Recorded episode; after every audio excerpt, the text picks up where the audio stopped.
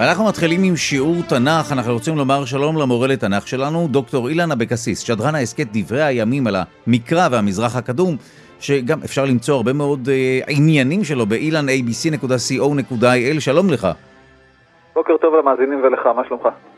בסדר, היום אנחנו רוצים לעסוק במושג שלדעתי שמעתי אותו פעם, אולי למדתי עליו, אבל אני לא ממש זוכר, תרגום השבעים של התנ"ך. אה, נדבר על השבעים האלה, מי היו השבעים, לאיזו שפה התנ"ך תורגם, ואיך זה השפיע עלינו. אוקיי, תרגום השבעים הוא התרגום הראשון הידוע לנו של המקרא, של כתבי הקודש העבריים לשפה זרה. הוא נכתב במאות השלישית, הוא תורגם במאות השלישית והשנייה לפני הספירה. השם, תרגום השבעים, נעוץ בהגדה, סליחה, שמופיעה בספר חיצוני שקרוי איגרת אריסטאס. עכשיו, לפי ההגדה, תלמי פילדלפוס, תלמי השני, מלך מצרים, ציווה לתרגם את המקרא, את הספר המוזר הזה של היהודים, ליוונית, על מנת שבספרייה הגדולה באלכסנדריה, אצלו בבית, יהיה עותק של התנ"ך נגיש לקהל, ומסופר שמירושלים נשלחו 72 איש, וזה מקור השם. בתלמוד יש התייחסות וכתוב שהזקנים ישבו בחדרים נפרדים, רוח הקודש שכנה על כולם, ולכולם יצא בדיוק אותו תרגום. עכשיו, זה סיפור נורא נחמד, אבל סביר כי היוזמה לתרגום הגיעה מלמטה ולא מהמלך. מה הכוונה? יהודי מצרים, ובעיקר יהודי אלכסנדריה, ואני רוצה להזכיר לך, דודו, שאלכסנדריה בתקופה ההיא היא כמו ניו יורק של, של ימינו, מרכז תרבות עולמי, כשבערך 40% מתושבי העיר היו יהודים בתקופות מסוימות. עכשיו, יהודי העיר יזמו את, התרגיל, את, את התרגום לצרכים שלהם. הייתה להם בעיה. מצד אחד הם יהודים מסורים ונאמנים, מצד שני הם לא ממש יודעים עברית. הם רוצים לקרוא את כתבי הקודש שלהם בעצמם בשפה שהם יבינו. עכשיו, חשיבותו של התרגום, מעבר להיותו התרגום המקרא הראשון, נעוצה בעובדה בעצם שתרגום השבעים נוצר כשנוסח המקרא העברי, עליו דיברנו אתמול, כן. טרם התגבש באופן סופי אה. המוכר לנו כיום. די, אז מה תורגם אם לא היה נוסח סופי, או ש... נוסח תראה, שנחתם? משקף נוסח מקראי טיפה שונה, או אם במעט ואם ברב, מהנוסח שלנו, ניתן תכף כמה דוגמאות, ומעניין לציין שבמגילות המקראיות מקומראן, גם יש סטיות מנוסח המסורה המוכר לנו, סטיות שבחלקן תואמות דווקא את תרגום השבעים. זה נורא מעניין, רואים פה ככה שזה עוד לא התגבש, הכל כזה טיפה נזיל. נתחיל בזה קודם כל שבתרגום השבעים סידור הספרים הוא אחר. אצלנו הספרים מסודרים כרונולוגית, מבריאת העולם עד uh, הצהרת כורש עד ימי עזרא ונחמיה אפילו. ושם זה לפי נושאים, ספרי חוק, ספרי היסטוריה, ספרי חוכמה וספרי נבואה. דבר מעניין, שתרגום השבעים מכיל גם ספרים חיצוניים שלא נשמרו בקנון העברי. אני אזכיר לך, ספר טוביה לא נשמר אצלנו.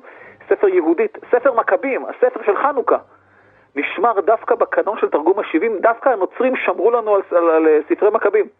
אז מזל שכל הטקסטים האלה תורגמו, אחרת היינו עשויים לאבד אותם כמובן. נכון, מאבדים אותם.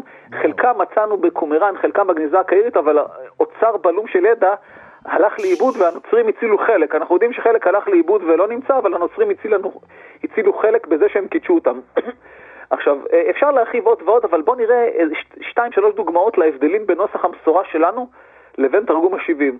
דוגמה אחת, בספר צפניה כתוב, שריה בקרבה, אריות שואגים, שופטיה זאבי ערב, לא גרמו לבוקר. בתרגום השבעים מה כתוב? זאבי ערב, לוקויטס ערביאס. במקרה הזה ברור שהניקוד, אתה יודע, הניקוד שאנחנו משתמשים בו מוצע בערך אלף שנה אחרי חתימת המקרא. והמתרגם של תרגום השבעים לא קרא ערב, אלא קרא ערב. הבין את זה כערבי ולא שעות החשיכה. ואני אתן לך עוד דוגמה. ובכך שינה את המשמעות? שינה, אה, זה לא ממש שינה את המשמעות, זה קצת, אבל זה לא שינה את, את מהות הדברים, אבל כן, יש הבדל בין זאבי ערב שפועלים בשעות הערב לבין זאבי ערב שבאים אה, ערב הסעודית. מעניין, אוקיי. והנה דוגמה לטעות שהפכה למטבע לשון. אצל ישעיהו השני כתוב, אה, ב- ביחס לכורש, אני לפניך אלך, זה אדוני אומר, והדורים איישר. עכשיו אתה אומר, מה זה ליישר הדורים? מה צריך ליישר בהם? ובתרגום השבעים, מה כתוב? קאי אורה, כלומר, והררים איישר. וברור לנו שזו גרסה עדיפה. כי הדמיון הצורני בין ד' לר', גם בכתב העברי הקדום וגם בכתב המודרני, גרם למעתיק לטעות בד' במקום ר', עכשיו הרבה יותר הגיוני ליישר הררים. אתה מכיר, והיה יעקב למישור וכל זה, כן. מאשר ליישר הדורים. מה יש ליישר בהדורים? אנחנו לא מבינים, אבל כשאתה מיישר הררים, אתה הרבה יותר מובן. והנה דוגמה אחרונה לפרשנות. עכשיו, אתה יודע, כל תרגום הוא גם פרשנות בעצם. כי המתרגם למשל נתקל במילה שהוא לא מכיר, וכדי לתרגם הוא צריך בכלל להבין מהי. עכשיו שים לב, בחזון המרכבה של יחזקאל, מה נכתב? וערב והנה רוח שערה באה מן הצפון, ענן גדול ואש מתלקחת, ונוגה לו סביב, והנה פה מתחיל, ומתוכה כעין החשמל מתוך האש. עכשיו, חשמל היא מילה יחידאית. כלומר, מילה שמופיעה פעם אחת במקרא. זאת אומרת שלא באמת יודעים מה משמעותה אנחנו, בתנ"ך. אנחנו לא יודעים מה, מה משמעותה. כן. עכשיו, אה, גם מתוך ההקשר לא כל כך ברור מה זה, קשור לאור או משהו כזה. עכשיו, בתרגום ה-70 תרגמו את המילה כענבר. כלומר, משהו בצבע חום בהיר נוטה לזהוב, כמו אבן החן. עכשיו, ענבר ביוונית, אתה יודע מה זה ענבר ביוונית? לא. אלקטרון. זה פירוש וואו, המילה. וככה בעצם הרווחנו את הפרשנות שאנחנו מכירים היום למילה. בדיוק, יש בחור אנגלי בשם ווילם גילברט, היה רופא של אליזבת הראשונה, הוא הבחין בתופעה של חשמל, חשמל סטטי, שפשפו צמר ובד על חתיכות ענבר וכל מיני, ולתופעה הזאת, בגלל הענבר הוא קרא אלקטריקוס, על שם הענבר, וי"ל גורדון, משורר ההשכלה המפורסם, פשוט עשה הנדסה לאחור, והתופעה הזאת שהאלקטריסיטי הזה, הוא קרא לחש... הלך לאחור וקרא לחשמל על שם המילה המקראית. שוב, זו נקודה מעניינת, אז המילה חשמל מופיעה אצלנו בתנ"ך, אבל ודאי לא, לא במשמעות אה, שאנחנו מכירים היום, ודרך התרגום, דרך ענבר ואלקטריסיטי חשמל קשור לאלקטרוניקה, בדיוק. וואו. פש, הרווחנו פה מילה שיצקנו לתוכן. כן, הנה, במקום uh, חשבון ענבר אתה מקבל חשבון, חשבון חשמל. כן, נכון. זה יותר uh, מבאס כמובן. כן. תיתן לי דוגמה כיפית, כי חשמל גם אפשר לנצל גם לצרכים כיפים ולא רק לשלם עליו. אוקיי, אז אנחנו גם הרווחנו שימור של טקסטים שיכולים היו ללכת לאיבוד. לאיבוד, כן. וגם הרווחנו את החקירה הזו של המתרגמים הרבה מאוד מילים.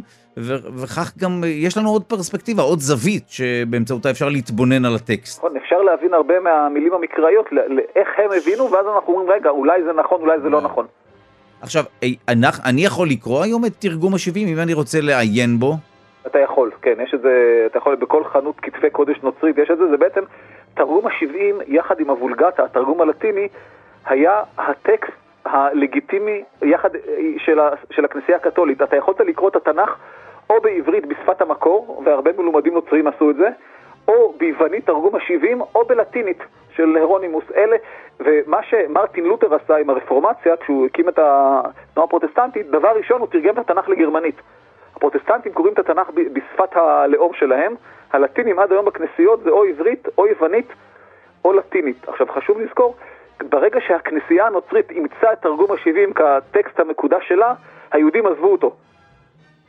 מבחינת היהודים הוא כבר לא כשר כי הנוצרים אימצו אותו לצרכיהם. וואו.